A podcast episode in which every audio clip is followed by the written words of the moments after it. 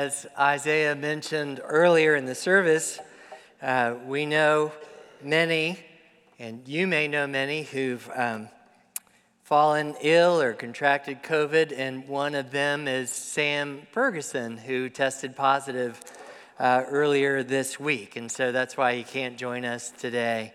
And, uh, uh but he's fine and doing well and looking forward to returning uh, to work soon.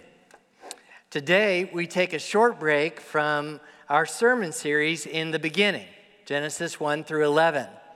Now, if you have your sermon guide, don't lose it because we will pick it back up next Sunday when we continue in that series. Instead, today we're going to consider one of Jesus' appearances to his disciples. This is the passage that Charlie just read from John chapter 21 so if you would turn to that chapter in the Bible in front of you, it's on page 907. Page 907.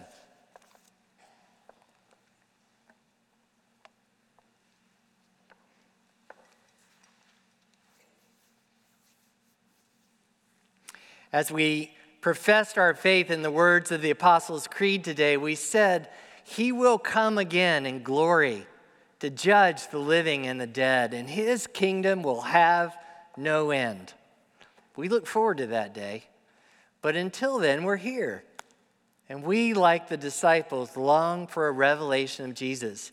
If you look at that chapter, those first 14 verses, John mentions the word revelation three times. You'll see it twice at the beginning and once at the end of that section. And so the main idea here is that Jesus, the risen Lord, longs to reveal himself to you and to me. While we wait for Jesus, we long for his direction, guidance, and provision. Where are you today? I know many of you, and, and I included, are praying about things. Lord, how do I navigate this place and time? How do I finish school well, or find the right job, or buy a home? How do I care for aging parents or deal with the ache of loneliness? How do I overcome this addiction or reconcile this relationship? For some, how do I save my marriage? How do I solve this financial problem or teach my children the faith? Do these questions sound familiar? We're asking questions of the Lord. And yet, more than we long for these things, though they're important, we long for a revelation of Jesus. Listen to the words of the song we just sang together a moment ago. Let us become more aware of what? Your presence. Your presence, Lord. Why? To be overcome by your presence. I suggest that in the midst of our circumstances, in the midst of every one of the questions I just listed, the deepest desire of our heart is to know that Jesus is there, present, in the midst of our circumstances, right where we are. And I think that this passage um, can point us to two things. First, how does Jesus actually pursue us? And second, how does he reveal himself to us? So, the pursuit of Jesus and the revelation of Jesus. We cannot make Jesus appear at our bidding. So, I want to be careful and not suggest, okay, if you pay attention, take good notes, and follow these three points, Jesus is going to just appear. That's not how it works. But we do know from watching and reading this passage that there are three ways, at least, that Jesus shows up and reveals himself to his disciples. And we're going to take a look. Now, before we begin in this passage, I want to put it in some context. In the chapter prior, uh, Jesus has, is, has risen from the dead and he finds the disciples in the upper room and he says to them, Peace Peace be with you. And when he had done this, he showed him his hands and his side. And the disciples were glad when they saw the Lord. And he told them, You know, as the Father has sent me, so I'm sending you. And he breathed on them, and they received and said, Receive the Holy Spirit. Now they're in Jerusalem. And they go from there and back north through Judea and Samaria back to Galilee. And that's where they are when the story that Charlie read begins. They're together on the Sea of Galilee. It's also called the Sea of Tiberias. And it's probably late afternoon, maybe early evening. And Peter's like, I'm going fishing. And as Charlie said, we'll go with you. So they all get into the boat, they fish all night, and they catch nothing. And, and that's the context. That's where we are in the story. Now, before we get continue on how Jesus reveals himself, let's go and consider how does he pursue them? So let's start with verse 4. Look at verse 4. Just as day was breaking, Jesus stood on the shore. Yet the disciples did not know that it was Jesus. Think about that for a minute. It's dawn. The sky is pale and dawning. The sun's coming up over the Sea of Galilee. These guys have been out all night in a boat, fishing, caught nothing. And Jesus is the one standing on the shore. Think about that. The one through whom all creation was made. The one who set the course of the sun that's rising now over the Sea of Galilee. The one who set the boundaries of the sea. The one who commanded the waves and wind. The one who bore the sin of mankind and paid the penalty of death, conquered death, and rose from the dead, rose from the grave. That Jesus. That's the one who found his friends, went to look for them in Galilee, met them there. That's the one who, in the dawning light of day, crouched over a charcoal fire and prepared for them a meal of fish and bread. That's the one who's standing there and says, Hey, children, do you have any fish? Before we continue, what does that mean to you and me? I simply suggest that this same Jesus is pursuing you and me, moving toward us and finding us in the early hours of the morning in the kitchen, in late hours in the evening on our way to work on the metro, in school, in our classroom, at the office, at the grocery store, on a walk, in the hospital. Jesus is pursuing you and me. Now, you may not see him. Like the disciples, you may not recognize him, but he's there, wanting to know and invite you and me into fellowship with him. And like the disciples, we don't often have the eyes to see and we need them. And this is why Paul prays this for the church in Ephesus. If you want to flip to, in your Bible to Ephesus or write this down, Ephesians chapter 1, verse 18. What does Paul pray for this church? He asks this May the Father give you the spirit of wisdom and revelation. Did you hear that? Revelation in the knowledge of Him, having the eyes of what? Your heart enlightened, that you may know what is the hope to which He's called you. Paul is praying for that church, and in the same way for you and me, that God would give us spiritual eyes. By His grace, we would be able to see that Jesus is actually moving toward you and me that he pursues us. And then I said pursuit and revelation. And then he reveals himself to us. Now, we don't see him every day. There's not this ah, aha moment that happens every moment of every day. But occasionally, through his word, through community, and through mission his word, his community, and his mission. Jesus makes himself known. So we're going to look at those three things. First, his revelation through his word. Now, you remember on Easter, which we just celebrated, this is the fourth Sunday of Easter, when Mary Magdalene and the other Mary went to the tomb, they saw an angel. And what did the angel tell them? He is what? He is risen. He's risen. Go quickly and tell his disciples that he's risen. And behold, he's going before you to Galilee. And listen to this there you will see him. And they obey his word. In Matthew's gospel, later in that chapter, it reads Now the 11 disciples went to Galilee. And Jesus shows up just like he promised. You will see me. And there he is on the shore that afternoon. Peter had said, Let's go fishing. They get in the boat. Now, some have said that the disciples going fishing, one author said this quote, This is aimless activity undertaken in desperation.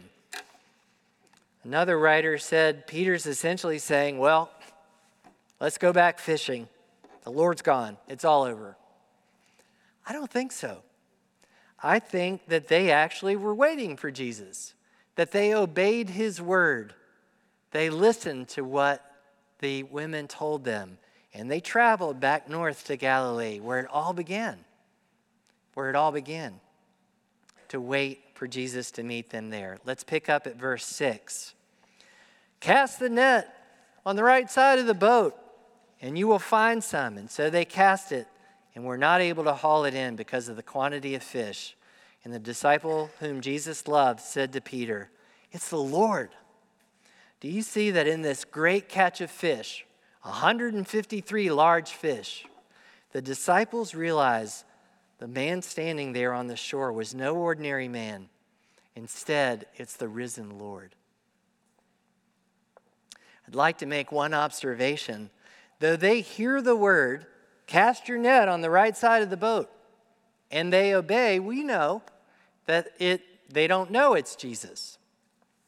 And yet they do it. And I found this helpful. Listen to what Dale Bruner writes in his commentary on the Gospel of John. John apparently wants his readers to sense there's an uncanny power within Jesus' word. Boy, do you know that? There's an uncanny power within Jesus' word and within our obedience to it, a power that comes even after reasonable hesitations and gives us the motivation and strength to obey Him. Now, I think that you and I know this is true, right? There are times when you think, I think this is the Lord. I believe I've heard His word. I'm not sure, but I'm going to act in faith. I'm going to act and believe as it is. And when we do, oftentimes, though we may not feel it, though we may not see Him, we find that after obedience, revelation and understanding follow. One of the men who discipled me told me that, and I'll never forget. He said, Steve, obedience comes first, understanding often comes later. So, what does that mean to you and me? The fact that Jesus reveals himself through his word. Well, listen to what Jesus says that you can write this down. This is John chapter 5, verses 39. Verse 39. Jesus told those who were there, You search the scriptures because you think that in them you have eternal life, and it's they that bear witness about me. By God's grace, the canon of the written word of God has been given to us. We didn't come up with this. God ordained it and chose that the written word would be given to us to reveal the living word of God. And so, by his grace and the power of the Holy Spirit, the written word reveals Jesus. That's why we hear it, we study it, we read it, we memorize it, meditate on it.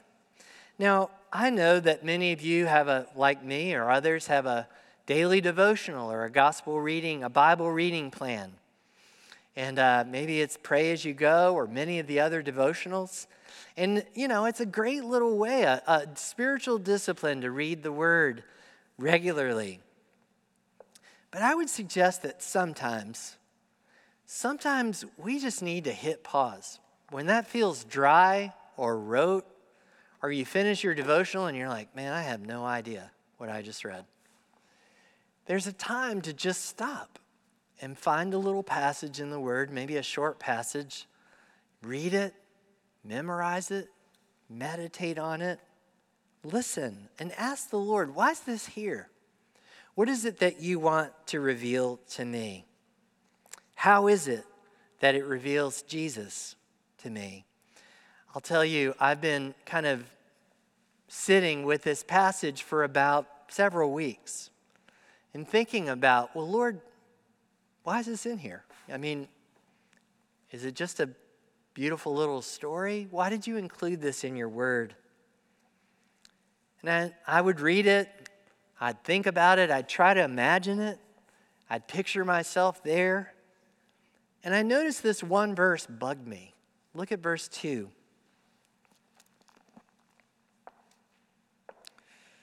Simon Peter, Thomas, Nathanael, the sons of Zebedee, and two others of his disciples. I mean, two others? Like, could John not remember who was in the boat? Were they just the B team? Like, you know, here's the, here's the real guys, but these other two were there. Then I started to think about it well, what if I were one of those guys? And I pictured myself thinking, you know, John's gospel comes out years later, and I'm an old man by now, and I'm sitting among my church community, my faith community, where someone's reading John's gospel. I'm thinking, gosh, this is amazing. And, and they get to this chapter, and they're reading it. And I'm picturing, oh my gosh, I remember that afternoon. I remember that we were there, and Peter wanted to go fishing. And they're reading the names, right? Peter, Nathaniel, uh, uh, uh, the sons of Zebedee, and Thomas, and two others of his disciples. What? I'd go, wait, uh, no, that was me. I was there. I was there that morning. But read that again, read that part again, and two others. And I remembered and I thought, you know, what did it feel like for that person? And then later, as I reflected on this, and, it, and I thought about how important that seemed to me. I felt that nudging. Do you ever feel that nudge and you think, am I, is this just a thought or something on my mind or, or could this be the Lord? And I thought, you know, this could be the Lord. And so I kind of sat with it for a minute and I pictured if I were sitting there with Jesus and I saw, felt like he would look at me and smile and say, you know, is it not enough that I found you on the shore? That I made breakfast for you and invited you to come and be with me? That we had an amazing time together on the shore? Or do you need everyone to know that you were there? What really matters? And as I thought about that, I was so thankful that the word just lists two other disciples because I'm one of those. My name won't be in the canon, but what matters most is that Jesus, that I, at the end of our days, that we've been with Jesus. That will matter more than anything else. We um, sang, as I mentioned, those words, Your presence, Lord. And so the word actually came alive to me, and I felt like Jesus was speaking to me in just a little way, not a big thing. But I think as we sit and meditate and let the word seep into the way we see and think, speak, and act, we get transformed by it and through the power of the Holy Spirit. So that's the first way he reveals himself through his word. The disciples obeyed his word to go to Galilee.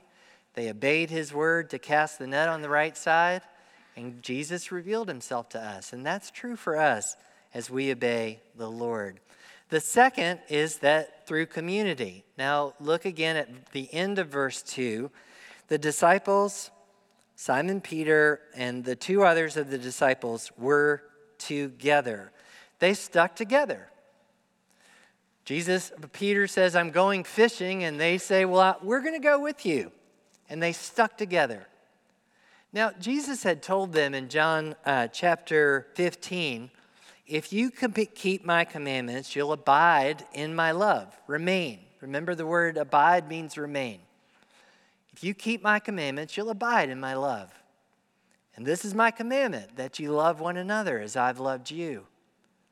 So, by loving one another, sticking together, these men are abiding in Jesus' love. And third, one of them is the one who points Jesus out to the others. There's seven in the boat, but when they see the catch of fish, they didn't, they didn't all have this aha moment. John points out, or the beloved disciple points out and says to Peter, It's the Lord, it's the Lord. And of course, Peter jumps in. When we get a revelation of Jesus, we jump in. And look at verse 9. They saw, when they got out on land, they saw a charcoal fire in place with fish laid on it and bread. Jesus said to them, Bring some of the fish that you've just caught. And then in verse 12, Come, have breakfast. None of the disciples dared ask him, Well, who are you? They all knew it was the Lord in the breaking of the bread. This was true of the two disciples who traveled to Emmaus.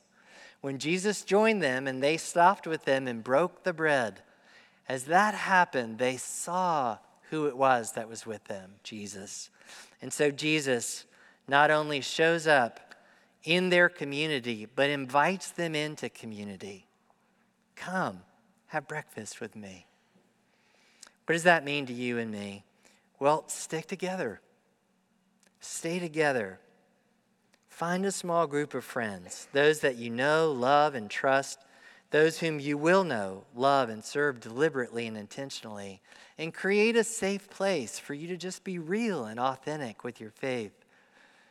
We long to be in community where we're fully known and fully loved. And boy, it's messy and we mess up. But the truth is, by the grace of God, if we could just, I'm going with you. Okay, that, can I go? I'm going with you. God reveals himself in, to us in community. And listen to what Peter says about that. Listen for the one another's in Peter's letter. He writes in 1 Peter 4 Above all, keep loving one another earnestly since love covers a multitude of sins. Show hospitality to one another without grumbling. And as each has received a gift, use it to serve one another as good stewards of God's grace.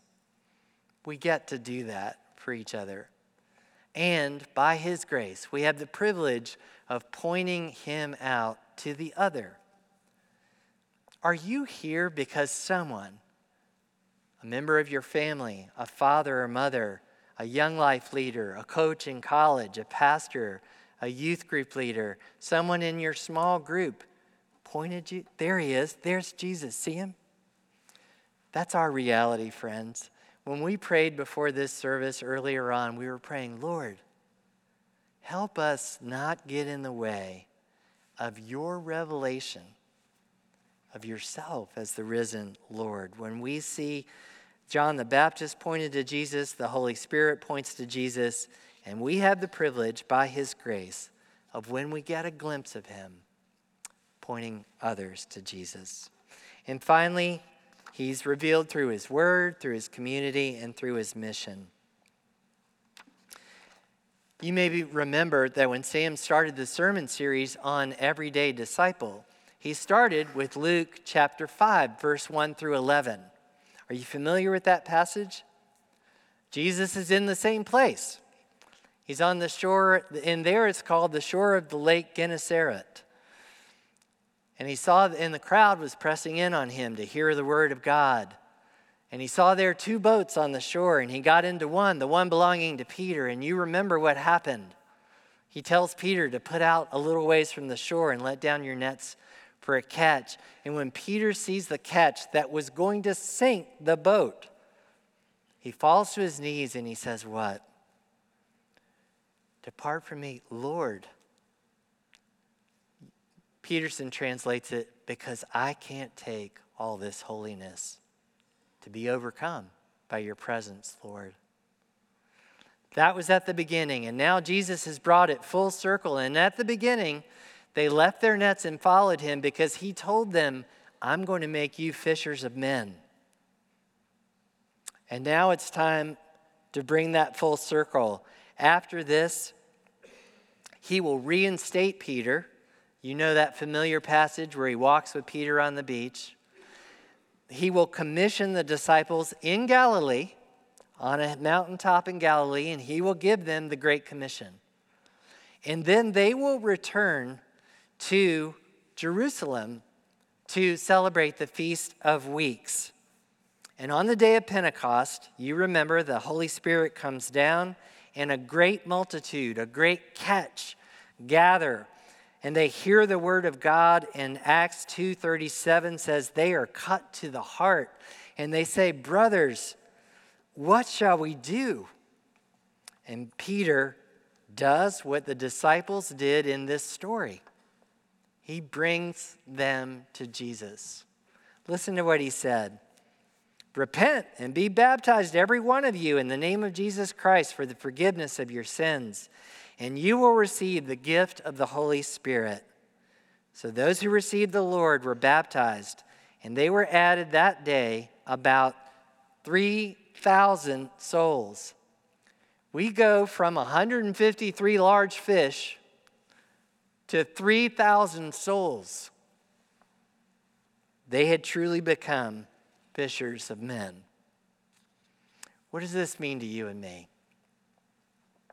Do you want a revelation of Jesus? Put yourself between the God who is love and the loss, pain, and suffering of a fallen and broken world.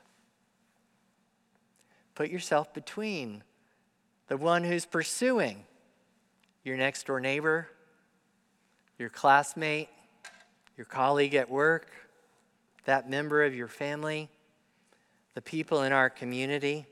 Jesus is there, moving toward them just like he moves towards you and me. Jesus is there, moving toward the alien, the homeless, and the hungry, the imprisoned, the orphan, the sick, and the widow. Jesus is there, moving toward the people here where we worship. And when you follow him into that place, that may feel unfamiliar to you, that may feel a bit uncomfortable, that may feel a bit overwhelming. Lord, I don't know what to do. This is so overwhelming. I feel so out of place. When you're at the place where you may find that the only thing you can do and the greatest thing you can do is pray and simply be present, Jesus will reveal himself in ways that you didn't expect, in moments so beautiful, intimate, and personal that it pierces your heart.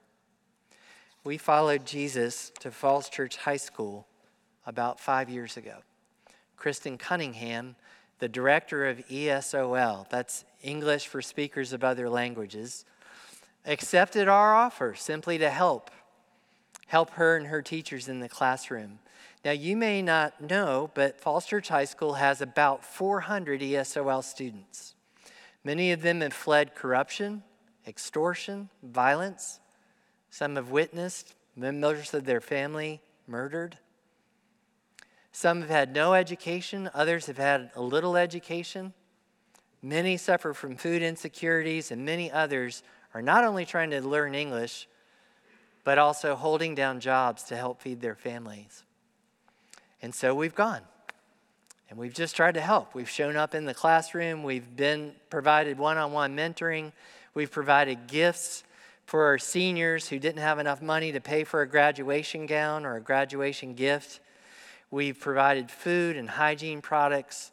We've uh, helped students, ESOL students, who might feel qualified or be qualified to attend college, to fill out applications, and to prepare to see if they might actually get into college. And we've referred students to Vida Joven, Young Life's Spanish speaking club there at Falls Church High School that's hosted and sponsored by um, City Lights Church. And I asked Kristen if she could just give me two or three sentences about their experience. Oh, we also sent students to Young Life Spanish summer camp. And Roxana Vaquero, uh, a volunteer, told me, Steve, it was so great to be able to tell students don't worry, don't worry if you can't afford the ticket, the price of camp. The church is offered to pay for you. And the relief that they felt. Kristen wrote me this Your assistance allows these students to receive extra attention. They know that an additional adult is invested in their success and it helps keep them in school. Thanks to your help, we have at least eight ESOL students who now have plans to attend NOVA in the fall, five of whom have received scholarships already. And some of our seniors from two years ago are still in touch with the volunteer who helped them, so lasting relationships are formed.